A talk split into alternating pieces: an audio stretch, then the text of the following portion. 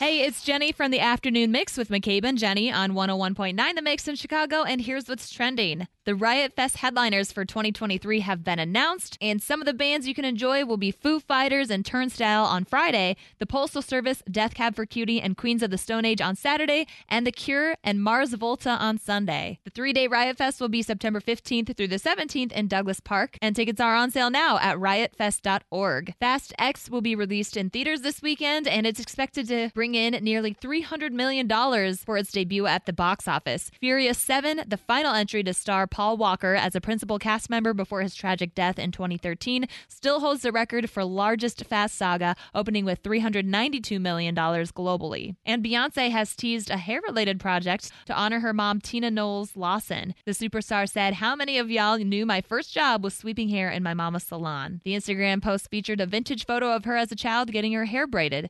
I'm Jenny from 101. 1.9. The Mix in Chicago, and that's what's trending.